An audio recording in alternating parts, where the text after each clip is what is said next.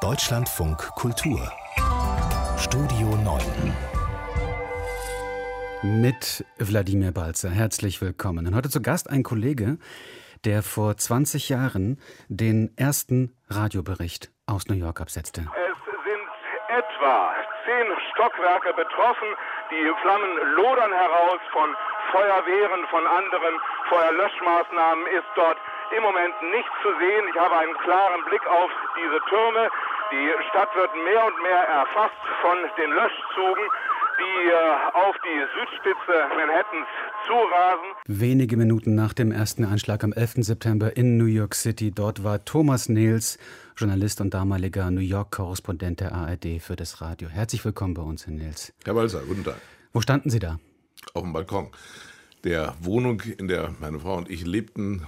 Wer schon mal in New York war, 34. Straße, Ecke First Avenue, freier Blick in Richtung Süden Manhattans, keine Luxusgegend, ganz in der Nähe der UNO, trotzdem ein Balkon im 35. Stock, man konnte alles sehen. Ich war schon auf dem Wege ins Studio gewesen, ein paar Minuten, zehn Minuten vorher und meine Frau hatte mich zurückgerufen auf dem Balkon, weil sie nicht Flugzeuge sah, aber den Brand im World Trade Center.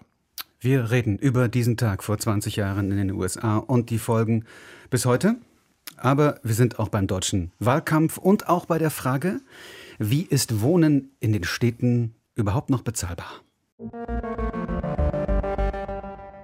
Thomas Nehls, Journalist und ehemaliger New York-Korrespondent der ARD, damals am 11. September als äh, einziger Journalist äh, für den öffentlich-rechtlichen Rundfunk in Manhattan, wie das dazu kam. Stundenlang war er der Einzige, der berichten konnte. Darüber reden wir gleich, aber noch einmal über diesen, diesen 11. September, wo man sich ja äh, damals zumindest, wo das Internet auch noch nicht ganz so weit war, jedenfalls eher langsam und noch nicht ganz so ausgebaut, natürlich über CNN äh, äh, informierte und das war dann dieser Moment. This just in, you were looking at a, obviously a very disturbing live shot there. That is the World Trade Center and we have unconfirmed reports this morning that a plane has crashed into one of the towers of the World Trade Center. Das war äh, kurz nach 8.46 Uhr morgens in New York. Wir wissen ja 20 Minuten später dann der zweite Einschlag. Ähm, und das war, glaube ich, auch ein Morgen, von dem ja viele sagen, man schaute und verstand eigentlich fast nichts. Wie war es bei Ihnen? Also als Journalist versucht man ja immer sehr schnell natürlich Informationen zu sammeln, zu verstehen, vielleicht sogar schon zu analysieren. Wie war es bei Ihnen? Es war wirklich äh, ein Anlass für ein sofort einsetzendes Trauma, Herr Balzer, da haben Sie völlig recht, das Bild stimmt. Ähm, man verstand es nicht. Man sah es, glaubte im wahrsten Wortsinn seinen eigenen Blicken, seinen eigenen Augen nicht, traute denen nicht und wusste ja auch nichts. Denn in der Tat, es gab das Internet noch nicht in dem Ausmaß wie heute. Äh, es läuft auch bei mir äh, zu Hause auch heute nicht der Fernseher, sondern allenfalls das Radiogerät. Auch National Public Radio, die Morning Show, hatte davon nichts. Also meine Frau versuchte an allen möglichen Stellen, Fernsehen, Radio, dann nach und nach was herauszukriegen und soufflierte mir das ins Ohr, denn ich habe in der Tat den Hörer nicht mehr aufgelegt, sondern weiter berichtet. Was ich sah, glücklicherweise war ich vorher schon in New York gewesen, bisschen vorgerücktes Alter schon als Student in den 70er Jahren und äh, wusste also, wo was passierte. Was genau wusste ich noch nicht, aber ich kannte die beiden Türme, ich kannte das Welthandelszentrum, ich wusste, dass Zehntausende Menschen dort jeden Tag zur Arbeit gehen und wusste drumherum was zu erzählen, glücklicherweise Fakten und nicht Schmus. Hm. Und Sie blieben auf dem Balkon erstmal eine Weile. Sie haben aber gesagt, Sie standen erstmal auf dem Balkon Ihrer Wohnung. Ähm, ab wann haben Sie sich dann entschieden, tatsächlich äh, runterzugehen, sich vor Ort umzuschauen? Anderthalb Tage später. Also ich ging ins Studio. Von der Wohnung ging ich ins Studio nach zwei, drei Stunden. Es war inzwischen auch ein Fernsehteam auf äh, dem Wo Balkon. war das Studio? Auch in Manhattan? Acht ja. äh, hm. Fußminuten äh, entfernt ist das ARD-Studio heute noch in der Third Avenue. Dort ging ich dann hin durch stille Straßen, also die Straßen waren still, der Lärm, der war zu hören von allen Krankenfahrzeugen, von Polizeifahrzeugen. Naja, und dann äh, begann eine 56-Stunden-Schicht. Ähm, die hatte ja schon begonnen auf dem Balkon. Also es war es war ein Inferno, es war eine Apokalypse, wie ich sie mir vorstelle. Ich habe noch keine andere erlebt, danach glücklicherweise auch noch nicht. Und da kommt man als Journalist tatsächlich an seine Grenzen. Darauf wollte ich zu Beginn des Gesprächs so ein bisschen hinaus, dass man ja eigentlich versucht, rational zu sein und auch seine persönliche Betroffenheit wenig zu zeigen. Das ist ja nun mal nicht unser Job, betroffen zu sein, sondern tatsächlich möglichst korrekt äh, zu berichten und vielleicht auch zu, zu analysieren. Äh, waren Sie da auch zerrissen als Bewohner New Yorks und als Journalist für den Deutschen Rundfunk? eigenartigerweise nicht. Das ist mir auch später von vielen bestätigt worden, die mich vielleicht dann besonders für nüchtern hielten und dann dachten, ach, der ist ja gar nicht so nüchtern, der kann ja auch menschlich sein. Also ich habe nicht geweint und äh, habe auch zu anderen Gefühlsausbrüchen mich nicht in der Lage gesehen. Meine Frau in derselben Wohnung, auf demselben Balkon oder im Zimmer daneben war besorgter, weil wir 600, 800 Meter vom Empire State Building lebten. Und die sagte natürlich zwischendurch mal, wenn jetzt noch eine dritte Maschine, als klar war, dass es zwei Maschinen gewesen sind, die da in die Zwillingstürme gerast sind, wenn noch eine dritte Maschine das Empire State Building trifft, dann könnte es auch uns erwischen in dieser kurzen Entfernung. Ja, jetzt kommt was Sarkastisches, hoffentlich nur mit einer Staubwolke. Mhm. Und nach dem ersten Einschlag, da konnte man ja vielleicht minutenlang noch denken, naja, es könnte ja auch ein Unfall gewesen sein, man wusste noch nicht genaueres. Und dann kam der zweite Einschlag, der tatsächlich dann auch live bei CNN übertragen wurde. Und vielleicht hören wir in diese Situation nochmal rein, weil da man auch eine gewisse Emotionalität spürt, wo auch der, der Moderator dort einen äh, Augenzeugen vor Ort äh, am Telefon hat und den versucht auch zu beruhigen. And there's more oh, there's, oh, right now. Hold on, people are running. Wait, hold, hold on. just a moment. Got an explosion inside. The building's exploding right now. You got people running up the street. Okay. Hold on, I'll tell you what's going on. If you could give us a call back, I just don't want to panic here on the air. One of our producers said perhaps a second plane was involved, and let's not let's not even speculate to that point, but at least put it out there that perhaps that may have happened. Ja, also Der zweite Einschlag, ich glaube, dann war den allermeisten klar, das war gezielt. Das war Terror, oder? Wie, wie ging es Ihnen? Auch mir, Herr Balzer. Ich sah allerdings auch da nicht die zweite Maschine, mhm. weil ich äh, nicht wie gebannt aus, aufs Fernsehen, in, auf dem Fernsehschirm guckte, sondern sah von diesem Balkon aus in drei, dreieinhalb Kilometern Entfernung einen diagonalen Riss durch den Südturm des Welthandelszentrums. Also der zweite da, Einschlag dann. Der zweite Südturm. Einschlag. Mhm. Und da wusste ich natürlich, das ist ein Automatismus auch im Hirn. Da wusste ich, das kann keine bloße Explosion sein. Das kann natürlich auch keine kleine Maschine sein, gesteuert von einem hm, sehr verzweifelten Selbstmörder und erst recht kein Unglück.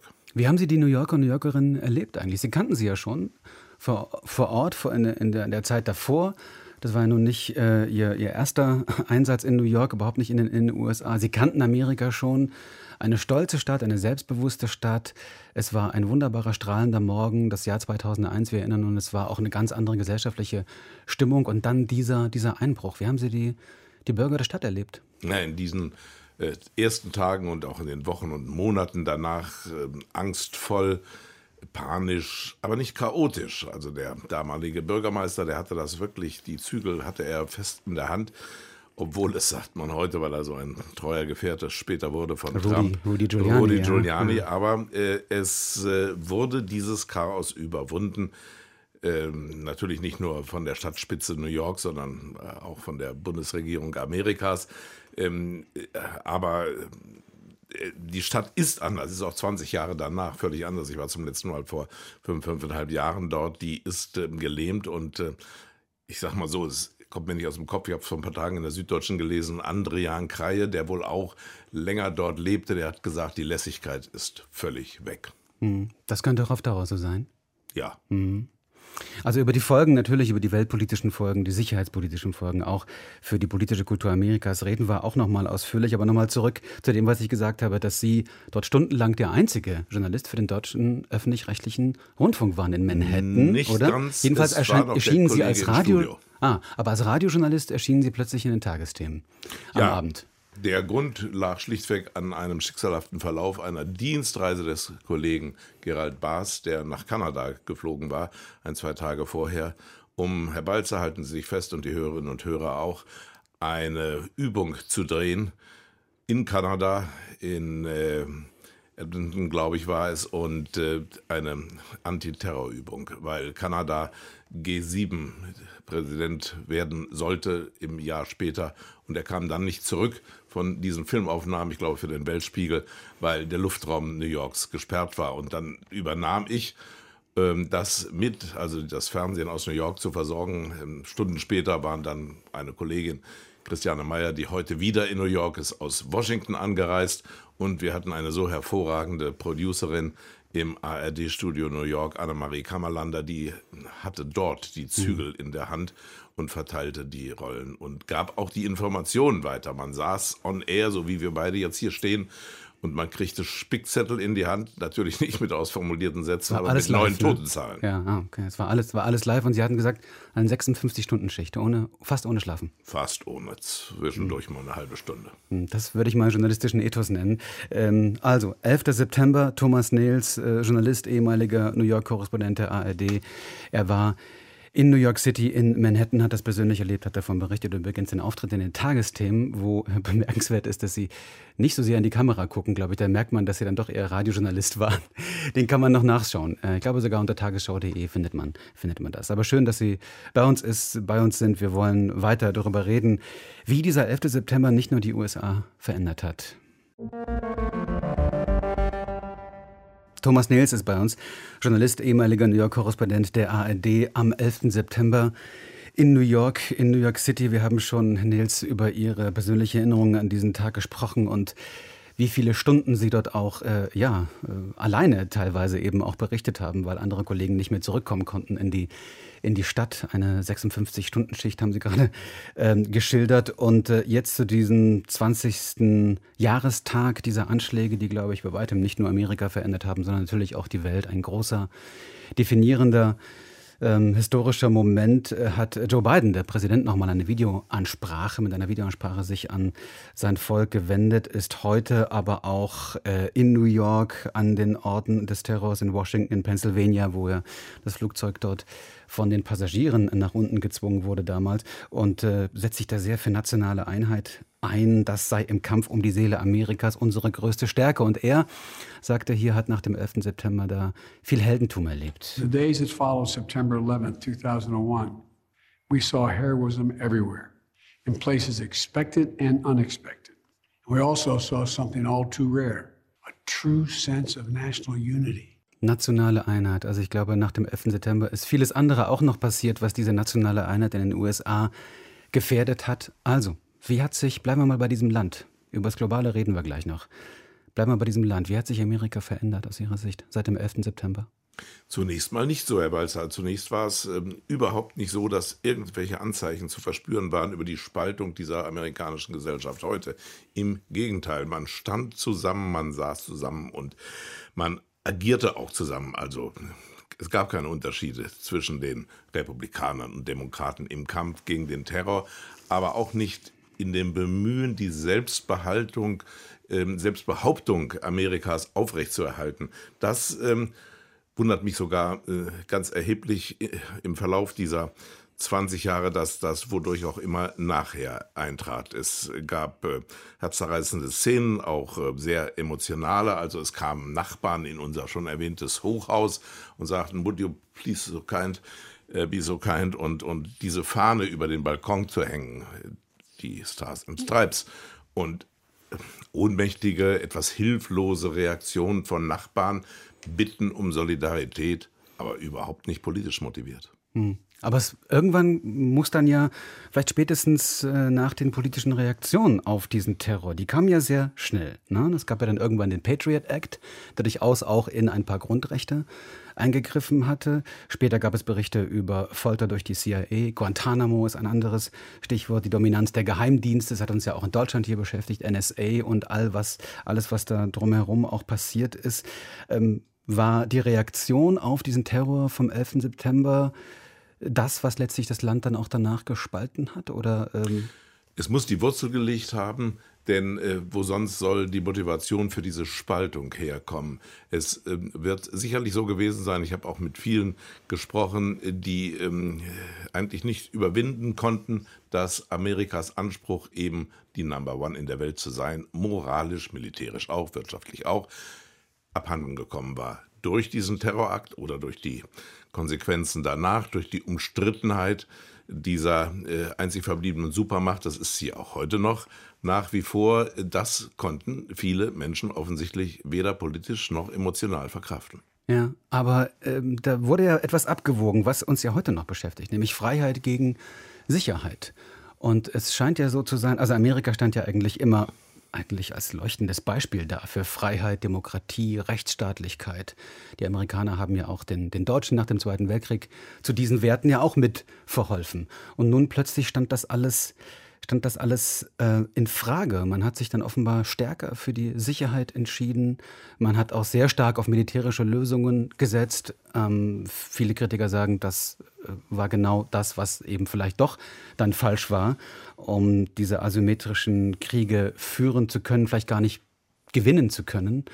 Also wie hat das letztlich das, äh, das Land verändert? aus Ihrer Sicht? Das mag ein großer Grund für die äh, weitreichenden, andauernden Veränderungen gewesen sein. Es wurde hingenommen, dieser Preis, also Freiheit zu verlieren zugunsten von Sicherheit, wie sich herausgestellt hat, oft nur vermeintlicher Sicherheit, die Rigorosität, das martialische Verhalten, das heute noch andauert, der Sicherheitskräfte, nicht nur des Militärs, sondern auch der Polizisten, auch der Feuerwehrleute, die einerseits zu Heroes emporgeschleudert wurden, regelrecht, andererseits äh, natürlich eine Überhöhung erfuhren in ihrem Job.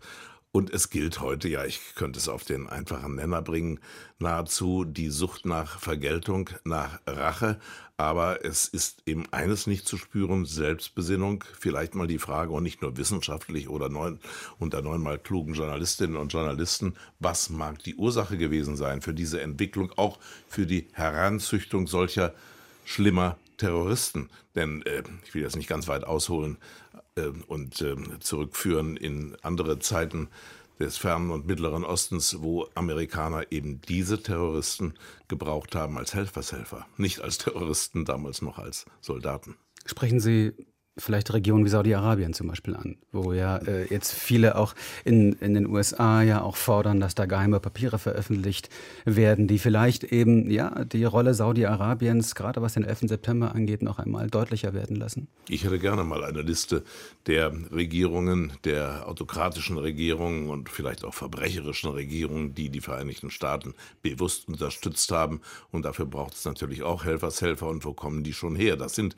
Milizen, ob das Saudi-Arabien Saudi-Arabien ist. Ob das ähm, Afghanistan war und immer noch ist, Pakistan und wie die Länder alle heißen und ähm, wahrscheinlich auch im Nahen Osten rings um Israel, da ist dann bald der Iran, geht es wirklich nicht koscher zu, sondern wird mit zweierlei, dreierlei, viererlei Maß gemessen. Weil Sie Afghanistan erwähnen, Sie waren ja mit einigen deutschen Außenministern dort auch, haben Sie begleitet, äh, waren vor Ort und da sagen ja viele, naja, also gerade in den ersten Jahren setzte man da sehr auf, zumindest von US-amerikanischer Seite, überwiegend auf militärisches Ausschalten des Gegners, weniger auf Nation Building. Ähm, und jetzt im Nachhinein sagen auch viele Stimmen, naja, Nation Building war eigentlich nie wirklich geplant. Das war vielleicht die Illusion vieler Kommentatoren in Europa. Aber vielleicht war es gar nicht geplant. Es war geplant von einigen in der Koalition. Aber offenbar nicht genug, oder? Aber offenbar mhm. nicht genug und vor allen Dingen sich, äh, hat sich Amerika nichts sagen lassen und lässt es äh, heute noch nicht zu, dass man äh, Amerikas ähm, Ansicht, Amerikas Strategie äh, anzweifelt. Das ist natürlich jetzt wertend, aber es ist wohl auch so. Ähm, denn äh, die Vernetzung, die schon ein Verteidigungsminister Struck immer gepredigt hat, ähm, Anfang des Jahrtausends, die äh, hat ja durchaus äh, etwas an sich. Und dass man später mit Milizen, mit Terroristen wie Taliban äh, reden muss, was ja dann auch Amerikaner getan haben, das hat schon, der wurde dann auch von in unseren Reihen verächtlich gemacht, ein SPD-Parteivorsitzender Kurt Beck mal angemahnt vor 15 Jahren und hat gesagt, doch, doch, das müsste doch gemäßigte Taliban geben. Er wurde verlacht, er wurde in der Politik verlacht, er wurde von äh, vielen Kommentatorinnen und Kommentatoren verlacht, übrigens auch Michael Steiner, ein von der Bundesregierung bestellter Afghanistan-Beauftragter, der mal Taliban-Vertreter zum Petersberg in Bonn karren wollte, damit die an einer Konferenz teilnehmen. Der wurde, als das durchsickerte, ich hatte selbst mal die Möglichkeit, darüber was zu veröffentlichen, äh, an die Seite gedrängt. Es ging drunter und drüber, aber vor allen Dingen auch im Gespräch mit der Führungsnation mit Amerika. Wie soll man denn nun vorgehen? Es kann ja nicht sein, Herr Walzer, diese Frage stelle ich mir wirklich oft, dass man 20 Jahre braucht, um mehrere durchaus vorhanden gewesene Ausbildungslager von Terroristen zu liquidieren, das kann ja wohl nicht sein, dass so etwas zwei Jahrzehnte dauern muss. Das heißt, Sie würden einstimmen in all die äh, Kommentatoren, Kommentatorinnen, die sagen, diese 20 Jahre, dieser Einsatz in Afghanistan, die, der ja, wir haben es ja vor einiger Zeit erleben müssen, tatsächlich auch äh, auf eine sehr unangenehme Weise beendet äh, werden musste. Ähm, die Bilder haben wir ja alle vor uns, tatsächlich ausgerechnet auch noch kurz vor dem 20. Jahrestag der Anschläge in New York, dass dieser Einsatz letztlich, wir stehen ja wieder vor denselben Fragen. Die Taliban, die stellen ihre Regierung vor. Da ist der Innenminister ein gesuchter, ein international gesuchter Terrorist. Wir stehen vor denselben Fragen letztlich wie damals. Also war dieser Einsatz komplett sinnlos? Ja, ich zögere etwas, weil ich natürlich zu schätzen weiß, und das ist alles andere als ironisch gemeint, dass immerhin sechs Millionen oder waren es ein paar mehr Afghaninnen die Schule und auch die Universitäten besuchen konnten. Zumindest in diesen 20 Jahren. Ja. Vielleicht bleibt es ja so. Die Zukunft wird, wird, wird, zeigen, ob es so weitergeht. Wird ne? zeigen, ja. Georg Maskolo, Deutschlands, glaube ich, renommiertester ähm, Journalist für investigatives Arbeiten, schreibt, glaube ich, heute in der Süddeutschen ja, sie sprechen besser Englisch, die Taliban, und twittern, aber sie bleiben Fanatiker. Also auch da wieder im Grunde die offene Frage, die Sie gerade schon gestellt haben. Thomas Nels ist bei uns Journalist und ehemaliger New York-Korrespondent der ARD an diesem 11. September. Thomas Nils ist bei uns Journalist und ehemaliger äh, New York-Korrespondent der ARD. Wir haben ja schon auch darüber gesprochen, natürlich, wie man als Journalist in solchen extremen Situationen wie dem 11. September in New York äh, ja auch so eine Balance findet zwischen, sage ich mal, dem journalistischen Berichten, der Rationalität und dem eigenen Menschsein in so einer extremen Situation, die natürlich auch als, als Bürger betrifft. Und ähm, eine Frage, die sich viele Journalisten immer wieder stellen müssen, auch tatsächlich, inwieweit können sie eigentlich ihren Beruf ablegen, wenn sie Bürger sind und zu einer Demonstration gehen? Zu welchem Thema auch immer. Wie ist es bei Ihnen eigentlich? Haben Sie da manchmal Scheu gehabt? Sind Sie eigentlich in den letzten Jahren demonstrieren gegangen für irgendeine Sache, die Sie beschäftigt? Ja, Herr Balzar, bin ich, aber jetzt könnte man fast ein bisschen sarkastisch sagen, ich habe es mir einfach gemacht, das war dann in eigener Sache. Ich äh, bin ein großer Anhänger unserer Vereinigung Reporter ohne Grenzen und wenn die ähm, Protestnoten abgeben in Botschaften bestimmter Länder, die Vergehen sich schuldig gemacht haben äh, durch Verhaftung oder sogar Ermordung, also natürlich nicht der Linda, aber da ist es dann vorgekommen, äh, von Journalistinnen und Journalisten, dann bin ich dabei, vor diesen äh, Botschaften durchaus zu demonstrieren. Ansonsten bin ich schon mehr Augen- und Ohrenzeuge, damit ich wenigstens äh, mir ein Bild mache und mir es angucke. Seien es. Äh, Sie bleiben so, Beobachter, ja? Ja, mhm. ich bleibe Beobachter anti-israelische Demonstrationen, pro-palästinensische und da habe ich auch schon so manches äh, gehört und gelesen, was schlichtweg nicht stimmte. Es hassen keine Palästinenser per se, Juden auch nicht auf Berlins Straßen. Ich habe äh, sogar Entschuldigungen von Palästinensern gehört übers Megafon. Wir hassen sie nicht, aber wir mögen keine Besatzungsmacht und solche Sachen.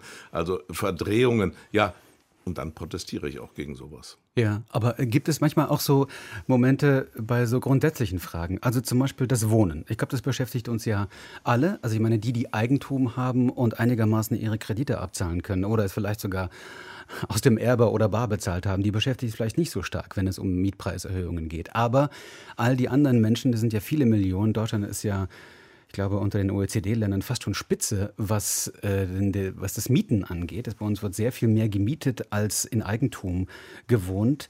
Ähm, ist das so auch ein Thema, wo Sie zum Beispiel, wenn Sie jetzt nicht hier säßen im Studio, in Berlin auf die Straße gehen würden? Also da wird ja heute demonstriert, da werden ja immerhin, die würden ja gar nicht auffallen. Bei 20.000 Leuten, die erwartet werden, würde vielleicht Thomas Nils gar nicht groß auffallen. Da ist ja eine große Demonstration, Wohnen für alle, gemeinsam gegen hohe Mieten und Verdrängung. Wäre das was für Sie als Thema? Zunächst mal stimme ich dieser Demonstration zu als Bürger. Wenn ich darüber berichte, müsste ich mich schon auch auf der anderen Seite erkundigen, ob tatsächlich, seit das thematisiert wird, weniger gebaut wird, etc. etc. Aber mitgehen, mitzugehen, könnte ich mir vorstellen, ja, denn es ist ein Unding, Sie haben es gerade angetippt, dass inzwischen, ob in Berlin, München oder anderswo, bis zu 50 Prozent des Nettoeinkommens für Mieter aufgewendet werden müssen, ist abenteuerlich. Wohnen ist ein Grundnahrungsmittel. Ist das Polemik? Ja, es ist ein Kommentar, aber es geht nicht alles nach den Regeln der Marktwirtschaft. Was da genau erwartet wird, darüber berichtet Claudia van Lack. Alle Mieten einfrieren und zwar sechs Jahre lang. Das ist die wichtigste Forderung des bundesweiten Bündnisses, das heute in Berlin auf die Straße geht. Karl-Heinz Paskuda vom Aktionsbündnis gegen Verdrängung und Mietenwahnsinn. Jede Wohnung ist bezahlbar. Nur nicht für die Krankenschwester, die berühmte, für den Müllwerker, die Alleinerziehende, den Flüchtling. Das ist das Problem. Das heißt, wir müssen Gegenwehr leisten in Berlin und bundesweit. Und ein Mittel dazu ist der Mietendeckel, der in Berlin schon mal versucht worden ist und den wir jetzt bundesweit fordern. Die zweite Forderung, Faire Vermieterinnen und Vermieter sollen unterstützt werden. Der geforderte Mietenstopp soll nicht für Genossenschaften, Stiftungen oder Kleinstvermieter gelten, also nicht für diejenigen, die eine Wohnung vermieten, um zum Beispiel damit ihre Rente zu sichern. Die dritte Forderung Bauen, bauen, bauen, allerdings helfe kein Wohnungsbau im Luxussegment, sondern nur neue, für alle bezahlbare Wohnungen. Monika Schmidt-Balzert vom Bayerischen Mieterbund. Deswegen adressieren wir unsere Mietenstoppkampagne eben auch an die neue Bundesregierung. Das Thema muss mit höchster Priorität und Konsequenz angegangen werden. Also ein Thema, was äh, viele Menschen beschäftigt, worüber auch die Berliner übrigens bei, äh, also parallel zur Bundestagswahl dann auch entscheiden müssen, wenn es um einen Volksentscheid geht, der ja private, profitorientierte Wohnungsunternehmen über 3000 Wohnungen nach einer Entschädigung natürlich enteignen lassen will. Also Sie haben es ja schon, äh, Thomas Nils, als ein Grundnahrungsmittel beschrieben, das Wohnen. Gleichzeitig haben wir natürlich auch einen kapitalistischen Immobilienmarkt, äh, auf dem auch Geld gemacht werden kann, Geld gemacht werden muss. Auch Immobilienunternehmen müssen ja irgendwie einigermaßen profitabel wirtschaften können. Also wie kriegt man das zusammen? Die Bedürf das, das Bedürfnis, gut zu wohnen, bezahlbar zu wohnen, auf der anderen Seite auch wirtschaftliche Erfolge zu erzielen. Eigentlich mit den Mitteln der eben erwähnten Marktwirtschaft und der Politik. Es muss natürlich die Politik eingreifen, wenn es zu wild hergeht. Es müssen Vorgaben formuliert werden. Es müssen auch Zuschüsse gezahlt werden, wenn bestimmte Bevölkerungsgruppen wirklich nichts mehr aufbringen können. Enteignungen sind da nicht das geeignete Mittel, denn die stellen ja wirklich das System in Frage. Eine gute Bekannte von mir, freiberuflich, die ähm, jetzt so um die 60 ist und irgendwann an die Rente denkt und sagt, meine drei kleinen Eigentumswohnungen, hoffentlich behalte ich die, hoffentlich kann ich die Miete sukzessive steigern, damit ich eine gute Pension habe. Ein völlig normaler Prozess. Das ist auch nicht die Schuldige, sondern der Gesamtverlauf, wahrscheinlich auch, aber das würde jetzt zu weit führen, die vergangene Sünde, die alle wie auch immer regierten Städte begangen haben. Sie haben Porzellan äh, verkauft äh, und äh, ähm, ja, solche Wohnungen zu Tausenden auch Berlin. privatisiert, getan, auch ja. Berlin. Mhm. Und das ist natürlich, das rächt sich jetzt böse und das muss ja zurückgeholt werden. Von wem? Von der Politik. Aber damals gab es ja große Löcher, große, große Haushaltslöcher, die eben mit solchen Verkäufen gefüllt werden sollten. Ne, es wurde ja nicht einfach nur aus Lust und Laune gemacht, sondern da war es einfach nötig, weil die Defizite so extrem geworden waren, dass man schaute, okay, wie kann man die wieder auffüllen?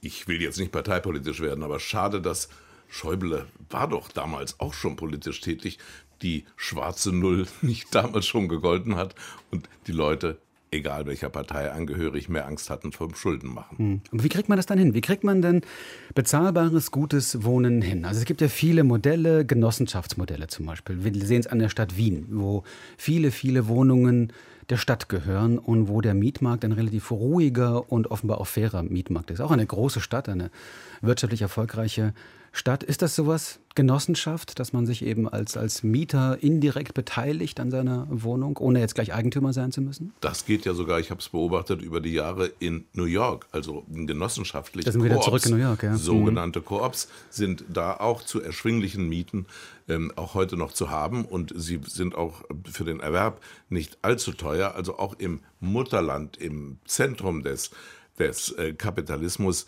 sind äh, Dinge möglich, aber was Sie gerade konkret gefragt haben, sollte auch konkret beantwortet werden. Das Bauland muss natürlich billiger werden. Da kann man ja nicht auch noch den Preisen freien Lauf lassen. Also dann muss in der Tat eingegriffen werden, auch dirigistisch vom Staat, und es müssen Grenzen geschaffen werden. Das sagt Thomas Nils, der bei uns ist hier im Deutschlandfunk Kultur und wie gesagt heute eine große Demo in Berlin, die da geplant ist. 20.000 Demonstrierende werden erwartet. 13 Uhr soll es losgehen. Alles vor dem Hintergrund auch dieses Volksentscheids, vor dem die Berlinerinnen und Berliner ja stehen, über Enteignung von privaten, profitorientierten Wohnungsunternehmen. Die CSU also bei ihrem wichtigen Parteitag, zwei Wochen bis zur Wahl, generell ein wichtiges Wochenende. Äh, morgen Abend haben wir ja das Triell nochmal, diesmal im öffentlich-rechtlichen Fernsehen, wo die drei zwei Kandidaten, eine Kandidatin aufeinandertreffen. Also die letzten Tage vor der Bundestagswahl sind angebrochen. Jetzt äh, heißt es vor allem auch für die Union wieder aufzuholen in diesem Umfragetief wo man sich gerade historisch befindet. Auch die CSU muss da vielleicht ihren Part dazu leisten. Äh, gestern wurde Markus Söder erstmal wiedergewählt da bei der CSU mit einem, ich sag mal, okayen Ergebnis von 87,6 Prozent. Und heute wurde er nun erwartet, der bei der CSU vielleicht nicht allzu beliebte Kanzlerkandidat, nämlich Armin Laschet. Und er, ja, in seiner Rede griff er natürlich auch seine Konkurrenz an, ganz konkret Olaf Scholz, den Kandidaten der SPD, wo es ja eine Durchsuchung in seinem Finanzministerium gab auf Spuren der Geldwäscheeinheit FIU, die möglicherweise keine gute Arbeit geleistet hat. Was er da alles versäumt hat, wird in Untersuchungsausschüssen aufgeklärt. Aber in einem Moment, wo eine Staatsanwaltschaft auf richterliche Entscheidung ein Ministerium durchsucht, ein in Deutschland einmaliger Vorgang, ist die richtige Reaktion zu sagen, wir helfen der Staatsanwaltschaft und nicht die Reaktion, Zweifel am Rechtsstaat zu sehen. Das hilft den Populisten, wenn man so agiert. Viel Applaus da beim CSU-Parteitag in Nürnberg. Katharina Hamburger beobachtet diesen Parteitag für uns, der vor wenigen Minuten auch zu Ende gegangen ist. Also, wenn wir jetzt Armin Laschet hören und den Applaus, zumindest habe ich das einfach nur gehört, das klingt ja schon nach einem starken Auftritt. Wie haben Sie es wahrgenommen?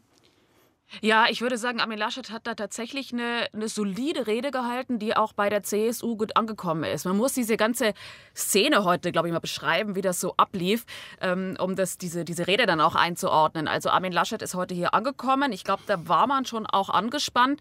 Und dann standen schon Mitglieder der Jungen Union Spalier in diesem Parteitagssaal. Und dann kam ein Kamerapulk an. Man sah dann von weitem, da kommt jetzt Armin Laschet. Und dann fing dieser Saal an zu klatschen und zu jubeln. Und die JU hat gejubelt. Man hätte es nicht geglaubt, dass das passieren wird bei der CSU. Und er ist dann mit dem Lied The Final Countdown, na, ist ja wirklich der letzte Countdown bis zur Wahl eingelaufen. Es wurde geklatscht, es wurde gejubelt. Standing Ovations für Armin Laschet schon vorneweg. Das hat ihm natürlich Auftrieb für seine Rede gegeben. Und er hat dann eine Rede gehalten, die, glaube ich, sehr viele Punkte angesprochen hat, die eben bei der CSU gut ankommen. Da war das Thema Migration dabei, da war das Thema Klimaschutz dabei, dass man das aber anders machen will als die Grünen. Da waren eben ganz viele Angriffe auch in Richtung SPD dabei. Diese Warnung, die wir seit Wochen jetzt von der Union hören vor dem vermeintlichen Linksrutsch und was dann alles passiert, vor den Linken, die nicht mit Geld umgehen können. Und das alles hat wirklich bei der CSU immer wieder für Applaus gesorgt. Am Ende neun Minuten Standing Ovations für Armin Laschet. Also man kann sagen, er hat, glaube ich, heute viel richtig gemacht. Vielleicht hätte die CSU ja auch gar keine Alternative gehabt, als äh, tatsächlich Armin Laschet ordentlich zu applaudieren und ihn nach vorne zu pushen. Haben Sie das Gefühl, dass tatsächlich die Streitereien, Sticheleien, die ja nun schon seit Wochen gehen und die ja auch vom äh, CSU-Generalsekretär noch mal vor ein, zwei Tagen noch mal befeuert worden sind, dass das jetzt alles vorbei ist. Jetzt ist man wirklich eine Einheit, eine Union? Ja, das weiß ich noch nicht so genau. Zumindest sollte aber der Eindruck nach außen hin entstehen heute. Also eine geschlossene Union. Wir haben es gestern schon gemerkt, Markus Söder hat eine Rede gehalten, in der keine einzige Stichelei in Richtung Armin Laschet drin war. Ich glaube, das habe ich in den letzten Wochen kein einziges Mal erlebt. Und auch Markus Blume ist zurückgerudert. Der hat ja eben, Sie haben es angesprochen, im Spiegel gesagt, natürlich stände man mit Markus Söder besser da. Und da hat er gesagt, das sei ja dann doch zu deutlich geworden. Also man hat auch gemerkt, diese Sticheleien, die tun nicht gut.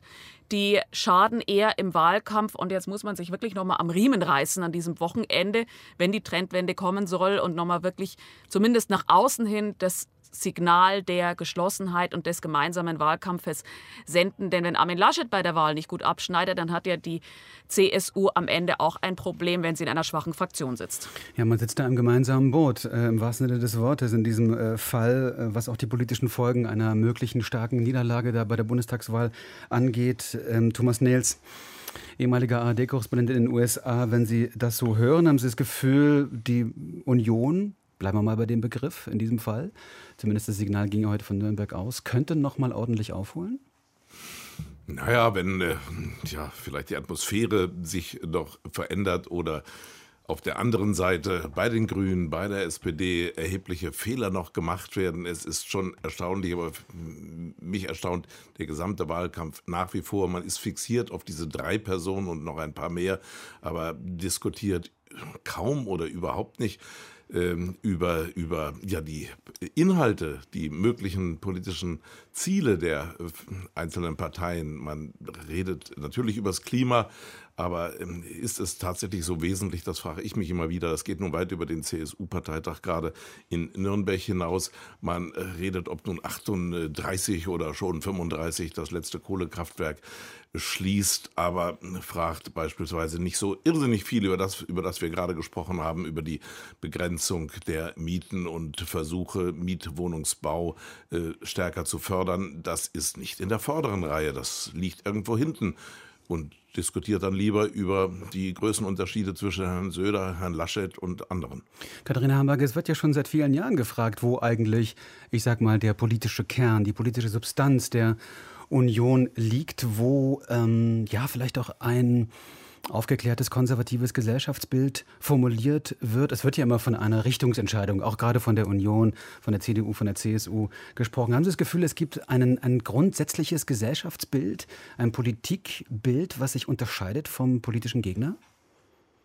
Naja, ich glaube schon, dass die Union so ein, so ein Grundwertekonstrukt hat, das da ist, das sich eben sehr stark auf christliche Werte, auf konservativ-christliche Werte beruft, aber auch das Soziale, das bei der CSU sehr stark mit drinnen ist, ähm, auch das Liberale, das ja in der Union noch enthalten ist, das ist nun mal eine Volkspartei, das darf man ja nicht übersehen. Da kann man nicht sagen, es gibt diese eine Richtung, in die wir gehen, sondern es gibt die, die christlichen Grundwerte, auf die man aufbaut. Und dann gibt es eben unterschiedliche Strömungen, auch innerhalb der Parteien. Und das kommt natürlich immer wieder zutage. Was wir in den letzten Jahren erlebt haben, ist natürlich aber auch immer wieder ein Kampf um die Frage, wie kann man sich erneuern, wie kann man Volkspartei bleiben. Man hat es ja an der SPD gesehen, wie schnell es vorbei sein kann mit diesem Status der Volkspartei, wie schnell man plötzlich nicht mehr Stammwähler mobilisieren kann. Und das ist es, was die Union jetzt gerade wieder versucht, ähm, eine stärkere Wählerbindung hinzukriegen. Das wird nicht einfach. Man muss sich eben auch innerparteilich auch nochmal erneuern, sich neu aufstellen, neue Köpfe finden. Das hat die CSU, muss man sagen, in Teilen schon hinter sich.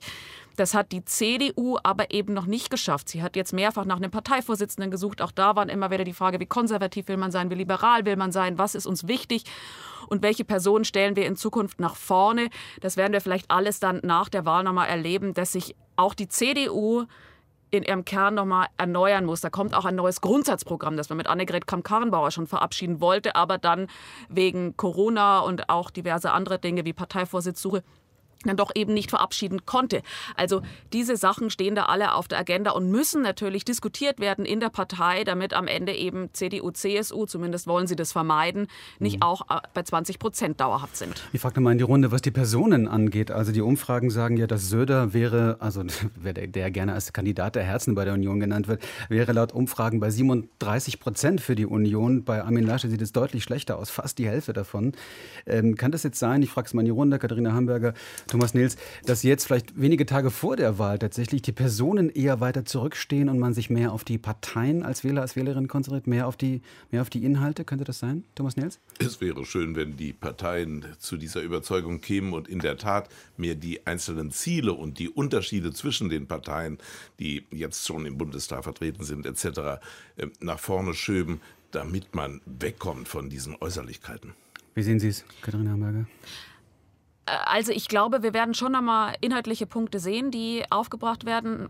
Armin Laschet will ja am Montag sein 100-Tage-Programm vorstellen für nach der Bundestagswahl. Da werden sicher nochmal drin, Dinge drin sein, die diskutiert werden und die auch nochmal dazu führen, dass man sagt, wo unterscheiden wir uns von den politischen Konkurrenten inhaltlich eben auch. Aber ich denke auch nicht, dass in den letzten zwei Wochen das aufhören wird, dass man nochmal auf die Kandidaten schauen wird, die im Mittelpunkt stehen, natürlich auch zu Recht im Mittelpunkt stehen, weil sie dann eben auch Kanzler oder Kanzlerin sein werden und Krisen managen müssen und dann doch irgendwie auch einen Draht zur Bevölkerung haben müssen. Es ist ja dann nicht irgendwer. Ähm, und auch diese Kampagne, glaube ich, diese Wiederbelebung der roten Sockenkampagne, dass die in den nächsten zwei Wochen auch nochmal verstärkt werden wird. Dieser Lagerwahlkampf, den glaube ich, werden wir auch bis zur Bundestagswahl noch erleben. Wir dürfen gespannt sein. Morgen Abend also erstmal das zweite Triell zwischen den drei Kandidaten, Kandidatinnen. Heute erstmal der CSU-Parteitag, der Auftritt von Armin Laschet, all das für uns beobachtet von Katharina Hamburger dort in Nürnberg. Und äh, gleich nach uns hier Breitband mit der Frage, wahrt Journalismus zuweilen vielleicht eine falsche Balance. Eine Frage, die wir vielleicht Thomas Nils beim nächsten Mal in Ruhe besprechen können. Denn Sie sind ein langjähriger Korrespondent, der damals am 11. September, also vor genau 20 Jahren, in New York, in Manhattan war, um dort von einem der historisch einschneidendsten Ereignisse zu berichten. Ich danke Ihnen sehr, dass Sie bei uns waren. Danke, Thomas Auch Nils. so. Herzlichen Dank.